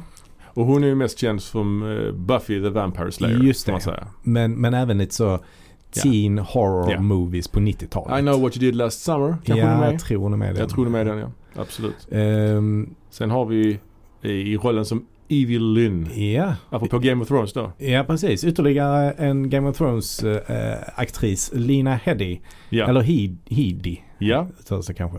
Cersei spelar hon ju. precis. Och hon, eh, ja det är ju en roll som eh, inte är så långt ifrån Cersei. Eller lite, Mm, ja, vad ska man säga? Nej kanske inte. Men det är inte helt, det är ingen högoddsare att hon gör den rösten Nej. kanske. Men, mindre, mindre incest. Ja det är det ju såklart. Hittills i alla fall. ja, vi vet inte vad som händer. Som sagt, vi spoilar. Men, Ja. men eh, precis, och hon har ju berättat att hon ändå var ett fan av Masters of the Mm. Universe. Så Mm. hon gjorde ju detta utan att tveka. Mm. Sen kan jag tycka kanske att hon det känns som hon har gjort det på en eftermiddag lite grann. ja. Just i hennes fall tycker jag det. Eh, Om jag ska vara helt ärlig. Mm. Mm. Men det är kul att det är hon, Mm. såklart. Mm, Ja men absolut. absolut. Sen har vi ju ytterligare ett namn som eh, jag minns från 90-talet. Vi Jaha. har ju Henry Rollins. Henry Rollins, just sångaren, alltså Ja. rocksångaren i, i han Black Flag. Black Flag. Han Mm. gör ju Triclops. det. Mm. Mm. Den här karaktären med tre Ja, ögon. Ja, Ja, alltså det är ju, det gediget. ja, ja. Och eh, Steven Root Ja. gör rollen som Cringer. Just det, Steven alltså Root, Battlecat när Battlecat är en, eh, inte är i strid, Han- stridsutrustning. Han är rolig, Steven Alltså han är ju med, han är med i Office Space till Office exempel. Space är det första jag såg honom i. Ja. Och sen dess har jag varit ett fan. Tyvärr har han Ja. knappt gjort någonting mer som man, alltså stort så. Han spelar ju den här blinde, eh, han i uh, Oh Brother Where Art Thou. Han Ah, spelar den här skivan. mm. Det är ju han som uh, Ja. är engineeren där Ja, i skivstudion. Ja, ja. Ja, han är jävligt rolig. Han är helt rolig. Han är med lite i den här vampyrserien med, med Alexander Skarsgård. Vad var det den True hette? Blood. True Blood. Ja, Ja, som fan. ja Ja, men... han är med i, apropå alltså- blind, han spelar ju blind i den här Get Out också va? Han som vinner den här auktionen. Spoiler alert för Get Out då. Ja, ja, ja, ja, kanske det. Han kanske som det. vill ha, har man inte sett Get Out får man skylla sig själv. Mm, Han som vill ha hans kropp där. mm, mm, Han, han den blinde galleristen. mm. Ja, Ja, men vad det låter, han alltså. låter rimligt, Ja, Karsten. ja, Rimligt. Har vi fler kända namn? Ja, det Justin Long är väl ett halvkänt namn också. Jaha? Som Roboto. Mm. Justin Long är väl egentligen mest känd för att han gjorde en massa Apple-reklamfilmer. Eh, på 2000-talet. Men han är också en sån, han, han dyker upp lite Mm. här och där som kändi, gör kändisinhopp i olika tv-serier. Till exempel, eh, nu ska vi se vad den jäkla serien heter. Mm. Eh, The New Girl, New Girl heter den. New Girl, ja New precis Girl. ja. Mm. Där tror jag han är med och är pojkvän till eh, Men det är Zoe Deschanel. Zoe Mm. Deschanel just eh, ett tag. Kan vara. Eh, ja, sen, är han, sen är han med i massa olika filmer. Liksom. Men har kanske inte gjort något jättestort avtryck. Nej. Men han är ändå en kändis kan man Ja. säga. Är inte Tony Todd också med? Jo, jo, jo. Tony Todd är med. Candyman himself. Exakt. Han Ja. spelar då Scareglow. Scareglow ja. Ja. Mm. Den, den här självlysande skelettfiguren. Ja, Som jag ägde. ja du gjorde det. Ja det har jag ju pratat om till, som jag Ja, sa innan. Ja, Ja, alltså det, hade jag haft den kvar, ja. värdefull. Nej, mest värdefull av dem alla. Då hade du inte Kanske. göra den här på den. Nej exakt, exakt. Att jag suttit här nej. nej. Ja. Eh, ja, nej, men det var väl de mest namnkunniga. Mm. Och som sagt så är ju då um, Harley Quinn Smith också med. Mm. Det, och även Alicia Silverstone. Ja, Alicia Silverstone. äh, Alicia Silverstone Hon också spelar med. Just det, drottningen. Just det, just det. drottning, jag kommer inte ihåg vad hon heter ens. Ja, Men himmelens mamma då helt ja, enkelt. Ja, Ja. Ja men jag, jag, som sagt hittills är allt bra ut tycker jag. ja, ja. Bra cast. Jag Ja. tycker det är ganska snyggt animerat också. Hyfsat. Ja, Hyfsat. Nej, det tycker inte jag Nej alls. okej, alltså.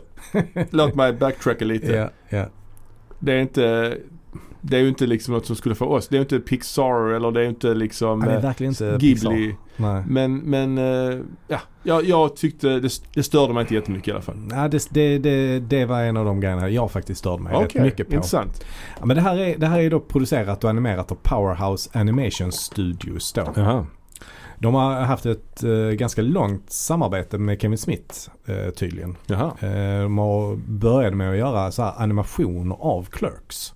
Ja, så det är till exempel någonting som heter The Clerks The Missing Scene eller någonting sånt som finns med som extra material på eh, Clerks-DVDn. Känns bekant. Eh, och sen så gjorde de även mer eh, animerade projekt som är baserade på Clerks. Ja. Eh, som då Kevin Smith själv har varit involverad i. ja. Och detta gjorde de ju, det är ju 20 år sedan ungefär som de gjorde Mm. det. Så att Kevin Smith har ju eh, jobbat med dem till och från Mm. ända sedan den tiden. Mm. Eh, det de har gjort nu på senare tid är ju Netflix-serierna Blood of Zeus som jag inte har kollat någonting på. Nej. Och så även då eh, Castlevania-serien. Ah, den har jag sett några avsnitt på faktiskt. Eh, ja, jag minns ingenting. Ja, den var ju blodig och så men ja. Mm. ja. Eh, men men det, det som jag tycker med, med liksom hur den här serien ser ut är ju att Alltså miljöbilder och bakgrundsbilder och sånt och Mm. även karaktärsdesign tycker jag är helt okej liksom.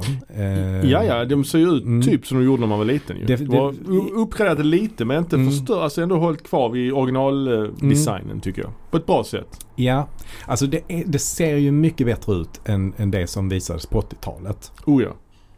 Det gör det, men, men, men man ser ändå en, en röd tråd från eh, 80-talsanimationerna Mm. till, till detta. Kanske meningen. Ja, det är ju säkert, ja, absolut är det Ja. meningen liksom. Men, ja. Eh, Men, men det är ändå lite upphottat liksom. Mm, det är mm. inte bara, ögonen har inte bara en färg med en vit prick i. Liksom. Alltså så, utan det är lite mer, eh, med så, lite, lite mer som händer där kan man säga. Lite mer detaljerat och så. med CGI-inslag också. Eh, ja, det, Ja, Tror jag, ja. det tror jag. Men, Mm. men det, som, det som jag har problem med är själva animationerna. Alltså Mm. de är så, de, jag tycker de är så jäkla hackiga och tråkigt gjorda. Mm. Eh, det som rör sig så att säga. När karaktärerna rör sig. Det, Mm. Ja, det, det ser väldigt hackigt och rätt så dåligt ut. Och man är van vid att Alltså visst det, det påminner om hur det såg ut då på den tiden. Men, ja. men man är ju ändå van vid att just de bitarna ska se bättre ut. Så det Ja. stör jag mig på faktiskt. Så jag ja, men kan ja. tyvärr inte hålla med om att, om att det Nej. ser bra ut. Nej, det ser bra ut kanske är starkt men jag störde Mm. mig inte på det. Nej, jag hade inga nej. förväntningar på det heller. Alltså efter trailern och sånt. Nej. Däremot tycker jag designen är bra. Mm, De har Mm. använt sig av, man ser ju jättemycket av de här fordonen som fanns att köpa. mm, De är mm, med i lite olika scener. Mm. De brassar ju på med nästan alla karaktärer. Mm. Typ alla mm. de mest kända är med Mm. lite grann i alla fall och Mm. sånt. Det tycker jag är rätt, det är ja, kul. det är kul. Alltså vi har ju Stinker och sen har vi även Merman. Ja, han får ju shina här ju. Ja. Merman. Han har ju repliker och allting ju. Ja, precis. Och ja, vilka är de med? Det är med Mossman är med och eh, Ja, det är lite random. Scareglow som vi sa. Ja, och sen är det ju Trapjaw gör en cameo. Mm. Clawful. Mm. Mm. Eh, den här Faker, den här He-Man kopian fanns ju som Mm. gubbe också. Fast Ja. den var blå liksom. Jaha, okej. Den ser ja. inte riktigt ut så Ja. här. Men det, den är ju med i början där ju. Ja. Kevin Smith har ju bara regisserat första avsnittet ska vi säga. Han är ju så här showrunner. Mm. Eh, eller skrivit första avsnittet. Ja. Ehm, men som sagt, vi kommer ju att spoila detta nu. Ehm, men jag, Mm. jag, gillar, jag gillar det. Att många karaktärer är med liksom. Mm. Eh, och, och ja, det är kul. Ja, men det är som sagt fem avsnitt som har släppts än så Mm. länge. Men det ska ju komma fler vid något tillfälle. Ja det ska det väl. Ja, Det borde väl komma Mm. i år tänker jag. De gjorde Mm. likadant med She-Ra. De släppte liksom två säsonger på samma år. Två Mm. kortare liksom. Fast där inledde de, har för mig, med en lång säsong på typ 12 avsnitt. Sen kom nästa, kanske hade sex och sen nästa hade sex till liksom. Eh, de gör så ibland. Mm. Eh, I första avsnittet Ja. så dör He-Man. Just det. Och det är ju, eh, Och Skeletor. ja och Skeletor. Det är ju faktiskt djärvt. Mm. Det är ett djärvt grepp. ett djärvt grepp. Får man säga. Ja, definitivt. Eh, och eh, då är det ju så att storyn kan vi gå igenom snabbt Mm. då. Det är att mm, alltså, den här planeten Eternia då som alltid utspelar sig på. Den börjar förlora sin eh, magi kan man säga det? Eller det gör den väl eh, Ja. eh, efter första avsnittet då. Ja exakt. Så det som händer i första avsnittet är att He-Man dödar Skeletor. Ja. eh, för att beskydda den magiska kraften i universum då. Ja. Och då dör han själv i Ja. explosionen. Och det här svärdet, power, sword of power, ja, det delas det delas i två delar. Ehm, och i och med detta då så försvinner magin från Eternia. Ja. Och Tila då som skulle blivit, eh, hon skulle precis, det var en sån ceremoni och sånt, fest, festligheter för ja. henne Hos, samtidigt på en annan plats. Ja. Eh, hon skulle då blivit den nya Man of Arm, eller Man at Arms. ja. Eh, men hon blir nu istället förvisad från Eternia tillsammans med eh, Man at Arms bland annat. ja, för att eftersom eh, så här He-Man har dött Mm. och eh, kungen och drottningen eh, eller kungen i alla fall visste Mm. inte om att He-Man och hans son prins Adam var samma person. Mm, nej det visste inte drottningen. Och, nej, och Det är, det är de väldigt tydliga med vilka som vet det. Det är Ja. bara fyra personer som vet det. ja, Det är eh, Adam själv såklart. ja, Sorceress. ja. Man at Arms Och Orko. och Orko och även Cringer. Cringer också, ja. ja. ja. Ja, och då, och då, då blir de, kungaparet blir bestörta och eh, bannlyser Man at Arms och Tila. För de Ja. anser att det är deras fel. Tila är samtidigt jättearg att inte hon har vetat någonting under alla dessa år. Mm. Hur dum i huvudet får man bli? Han ser Mm. exakt likadan Mm. ut. Eller han gjorde det i alla fall på 80-talet. här är han ju, ser, här har man det faktiskt gjort större skillnad. det här är ju Ja. bättre. Mm. Att han är lite så Mm. smal och lite pojkaktig när han Mm. är Adam och då muskelknuten när Alltså han är i, He-Man. på 80-talet var det ju bara att han tog av sig kläderna kan man säga. Ja, ja. ja, det är ju verkligen jättedåligt. Det är ju som ja. Clark Kent eh, fast Ja. ännu, ännu sämre. Det är sämre. Ehm, och då blir det upp till Tila sen då att eh, hon slänger ihop, alltså sen går lite, går, det går lite tid Mm. och um, Tila eh, jobbar som någon slags Bounty Hunter. Ja, det, det är ju sen i eh, nästa avsnitt. Ja. Då, då, ehm, då har hon någon slags kompanjon med sig där. Ja. Som eh, har en ganska stor roll Ja. eh, också. Men, men det är en helt okänd eh, skådespelare. Det är tydligen en karaktär som har haft en superliten roll i något avsnitt av serien för ja. superlänge sedan. Vad heter den karaktären? An, an, Andra. andra. Andra, just det. Mm, precis. Ja. Men då är hon någon slags så här prisjägare eller Ja. hero for hire eller någonting sånt som, som hjälper folk med olika problem. Då, Ja, till exempel att hitta försvunna föremål eller ta tillbaka Ja. prylar som Exakt. folk har snott. Men de fångar Stinker till exempel Ja, då, i, i öppningsscenen där i avsnitt två liksom. Mm. Och Och det är då, Jason Mewes som, Jason Mewes. Ja. Och givetvis så rapar han ju ut Ja. sin sån gas från, ja. från munnen då. Sen blir de då, de blir, eh, det kommer fram en gammal dam till dem och vill anlita deras eh, tjänster då. Mm. Men då visar det sig att det är Evelyn. Ja det hör man på rösten. Ja det hör man. Men det gör inte så mycket för det visar då att Evil Lynn är då eh, lite grann samarbetar med The Sorceress. Mm. För de behövs, de behöver varandra nu liksom. Mm. Att, eh, för att eh, åter eh, skapa magin på planeten så behöver Mm. alla hjälpas åt. Mm. Så kortfattat är det ju att, eh, att, att Tila och eh, And- Andra och då några andra, några andra, några, andra några skurkar då så att säga måste samarbeta Mm. för att Mm. det här ska lyckas. Det blir lite grann så här lite Lord of the Rings brödraskap. Ja, ja, lite så det är. Tila, Ja. eh, Evelyn, Beastman, Ja. Orko. Ja men han kommer sen i tredje avsnittet. Ja, för då det. träffar de ju på Man at Arms. Just det, och Orko och grejer ja. Eh, ja. Ja. Så att deras uppdrag är då i alla fall att de ska hitta de här två halvorna och föra samman dem igen. ja. För att kunna återställa magin till Eternia. Och det är ganska, ganska tydligt så. Och de beger sig ut på sin eh, lilla resa efter detta då. Mm. Och eh, så i nästa avsnitt så hittar de ju då eh, Man, Man at Arms eh, Ja. och Orko. Ja. Och det visar sig att Orko han, han mår lite dåligt. Han är Mm. lite under isen. Eh, så Man at Arms håller på och då ja, tar hand om honom och, och så. Ja. Försöker få honom på benen igen. Precis. Och Man at Arms är ju då mycket äldre nu. Eh, Ja, men han har faktiskt fått sig en man bun. det. Ja, just Och det. Uppdateras Ja. hans utseende. fanns inte på 80-talet. F- Från den här pottfrillan han hade. Mm. Men mustaschen är kvar i alla fall. Ja, det är bra. Mm, det är bra. Ehm, och eh, ja, de, de stöter på olika Ja, små hinder längs vägen. precis. Ehm. Merman till exempel. Ja, precis. Och eh, även en del tillbakablickar. Ja, det är också. mycket flashbacks. Man får mycket. se Tila och He-Man och hur de eh, ja, utkämpade strider förr Mm. och sånt. Hon minns tillbaks på den Mm. tiden liksom. Men i fjärde avsnittet så träffar de i alla fall på då Tony Todds Scareglow. Ja. Och det tycker jag ändå är eh, en, eh, kanske en liten höjdpunkt faktiskt. Ja, det är rätt snyggt. Det är, Mm. mm. de är någon slags, det finns ju två världar till. Eternia, så finns det Pre-Turnia och Mm. någonting annat. Ja. Subturnia. Subturnia Mm. och det är väl Subturnia, det är en slags dödsrike där han Mm. är då. Och han försöker liksom skrämma dem med deras egna värsta rädslor Ja. så att säga. Men alltså, fasen vad Tony Todd är bra alltså.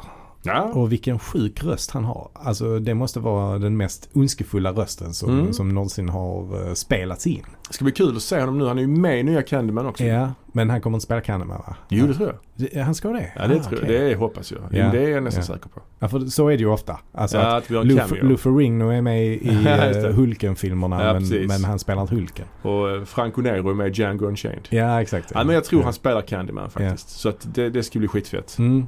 Mm. Nej, Ehm. alltså den jäkla rösten. Ja. Den eh, går inte av för hackor. Nej, nej. Ehm, ja men sen då i sista avsnittet så får vi ju faktiskt reda på vad som har hänt med He-Man.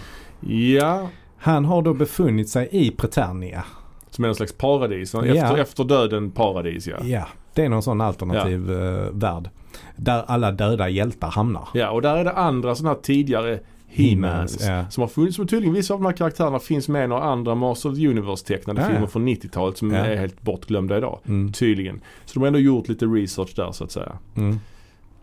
Men han får, då får Adam möjligheten att komma tillbaks till Eternia igen va? Mm. Det roliga är också att alla, alla de gamla He-Mansen som är Ja. på Paternia de har ju valt att vara där i sin superhjälteform eller sin stora Ja. starka form. Ja, Medan Adam har va- valt att vara där i sin eh, Adam-form, inte. He-Man-form. nej exakt. Ja, det är, ja, vad nu det ska vara för. Men Ja. det ger ju, det ger ju, det är ju så här. He-Man är ju en ganska ointressant karaktär. Ja, ja. Han är ju för mäktig, lite som Superman liksom. Mm. Mm. Eller Professor X i X-Men. Ja. I alla X-Men-filmerna så måste de ju alltid först börja med att Professor X måste hamna i koma. Mm. Så han kan Mm. hjälpa till. För han är för mäktig. ja, ja. Sen kan fighten börja liksom. Och här Ja. är likadant. Här dör ju He-Man direkt för han är för mäktig. ja, nej men så är det. Han är Ja. en alldeles för stark hjälte. Ja, så precis. egentligen Kevin Smith har ju inget val. Han måste ju avväpna He-Man på något sätt. Med, med, med alltså anledning av att eh, det vi pratade om att Ke- att Kevin Smith har fått mycket kritik Ja, för den här serien. ja precis. Det, precis. det kan vi komma in mer på sen. Men ja, Ja. absolut. Ja. Men han har ju e- egentligen inget val. Alltså för Nej. han måste avväpna He-Man på något sätt ju. Ja, om man inte vill göra exakt likadant som det var på 80-talet. Ja. Köra sådana avsnitt. Ja. Och det har han ju sagt i intervjuer att det, det var ju helt ointressant på 80-talet för de slogs ju aldrig ens. Alltså Nej. det här är ju mycket, mycket blodigare Ja. än vad det var. Här dör ju personer på riktigt. He-Man dör och Mm. Skeletor dör och, och så. Ja, och liksom. de sticker liksom svärd rakt genom kroppar Ja, på folk. ja. Sen är det mycket sådana scener där folk ska precis ska döda någon. Mm. Så kommer någon och räddar dem och skjuter. Mm. Mm. Så de flyger iväg. Alltså det är mycket Mm. så här last minute rescues hela Mm. tiden under Mm. fighterna. Nej men precis. Ehm, ja men så är det ju. Så att alltså, alternativet var ju att göra Skeletor lika stark som He-Man. Alltså Mm. det hade man kunnat göra. Eller göra hotet mycket mer eh, kraftfullt. Och ap- precis, och apropå det så är det ju Mm. i, i den här sista avsnittet så kommer ju, Mm. får ju Adam möjligheten att komma tillbaks till livet igen då Mm. från uh, pre-Eternia till Ja. Eternia. Mm. Och han kommer tillbaks. Och så ska han höja sitt svärd och köra den här By the Power of Grayskull och då blir han ju dödad igen. Eller då, dödad kanske inte blir men han blir stucken i ryggen för Ja, Skeletor har hela tiden gömt sig i I Evilyns. faggorna. Han har gömt sig i Evilyns sån här trollstav. Ja, ja. Så han kommer ut därifrån, sticker He-Man i, bak, i ryggen och tar svärdet. Just det. Och sen gör ju Skeletor den här By the Power Mm. of Grayskull, I have Mm. the power och blir någon slags Uber Skeletor. Mm. Och sen, och sen slutar det. ja. Så det är en Precis. cliffhanger av Guds nåde. Det är det verkligen. Jag tror dock inte att He-Man dog där. Jag tror, eller att. Adam, jag tror Adam blev skadad. Ja. Nej men det, han fick den ju, alltså han fick den ju i ryggen men det går ut genom magen. Så att det är Ja. säkert inga vitala organ som har träffats Nej, på nej, vägen där. Nej, vad fan. Vad ska man lever till och tarmar och sånt? ja. Nej, precis. Men som du sa, den här serien har fått oerhört mycket hat Mm, av fansen. Den har ju Mm. fått ganska bra kritik. ja, och kritiker. Ja, det är det här Mm. Rotten Tomatoes. Mm. Eh, typ över 90% på, av kri- kritikerna Mm. gillar den. Och, Mm, 33% Ja. gillar den av fansen. ja. Och många beskyller det för att det är Ja, det finns många olika grejer men det främsta skälet är väl att det är He-Man knappt är med. Mm. Mm. Och man tycker då att Kevin Smith har ljugit. ja. Som har sagt att det här handlar om He-Man. Ja. Ja. Men att det då är ett marknadsföringstricks också av Kevin Smith. ja. Att göra en helt annan serie egentligen. Det het, serien heter ju Masters of the Universe. Mm. Den heter ju inte He-Man. Ska vi komma ihåg. Och som du sa och vi sa. Det är ju att He-Man är ju en för mäktig karaktär. För att Mm. få till någon form av dramaturgi så måste man ju eliminera. För att Ja. det ska bli en maktbalans liksom. Och eh, Kevin Smith har sagt också i intervjuer att Fatila har ju en mycket mer, mycket större roll Ja. än, än vad hon hade tidigare. Mm. Men att han tyckte att hon var en väldigt intressant karaktär i alla fall för att hon har ju blivit ljugen för i hela hennes liv. Ja, just det. Och vuxit upp helt i, i en lögn. Mm. Ehm, och att han tyckte att det fanns något intressant i det. Mm. Ja, det, det kan man väl Men, tycka. men frågan är, blir det intressant? Inte på de här fem avsnitten i alla fall, tycker jag inte. Nej, nej, intressant blir det inte. Jag vet inte hur jag ska se på den här serien. Alltså jag, Nej, jag jag, inte. såg det bara som någon slags nostalgi. Kul att se Mm. det igen liksom. Mm. Eh, det var ju inte så att det var bra på riktigt. Det var ju inte, Nej, det var inte direkt vä- välskrivet. Det var rätt så, det här med den här efter döden grejen, det här Mm. paradis, Mm. tyckte jag var lite otympligt faktiskt. Alltså jag tycker att dialogerna kan vara ganska bra. Mm. Men det kanske har att göra med hur skådespelarna levererar Kanske. också. Men jag kan ändå tycka att de, de är ganska bra. Men jag, jag stör mig faktiskt inte på det här med att He-Man dog i första avsnittet. Jag tycker faktiskt det är bland det bästa. För jag tycker att det, det är ju väldigt djärvt att göra så. Mm. Att döda huvudpersonen. Det är ju Game of Mm. Thrones nivå på det. Mm. Eh, liksom. Att bara Mm. döda någon helt oväntat så. Mm. Ja men absolut. Alltså det kan jag hålla med om. Och det är att han inte säger att, att, han, att, att, det att då Kevin Smith har ljugit då som folk Mm. säger. Han kan ju inte spoila serien och säga att ah, He-Man dör i första avsnittet. alltså Nej det kan jag inte det göra. kan han faktiskt inte göra. Men, men, men det jag känner lite, man jämför det nu med Game of Thrones där också karaktärer har etablerats som, Mm. som hjältar Ja. och man har, trott att man ska följa dem genom hela serien och sen Mm. så bara whoops, bara nej, nu är de döda. Mm. Eh, Men där, där har de ändå lyckats vända på det så att det finns någonting annat intresse som gör att man hänger kvar i det. Ja, Och det kanske saknas här lite. det kanske det gör. Men å, å andra sidan så är det ju så att han kommer tillbaka. Ja. Han kommer tillbaka från de döda och blir Ja. stucken i sig igen. Men jag tror inte han dog där. Jag tror att säsong två kommer handla om Adam. Skeletor har svärdet och Adam har inte det och han ska ha Mm. tillbaks det för att åter liksom få sin power då. Ja, ja. Så Ja, kommer det ju absolut. säkert bli. Antagligen. Ja, det tror jag också. Det tror jag också.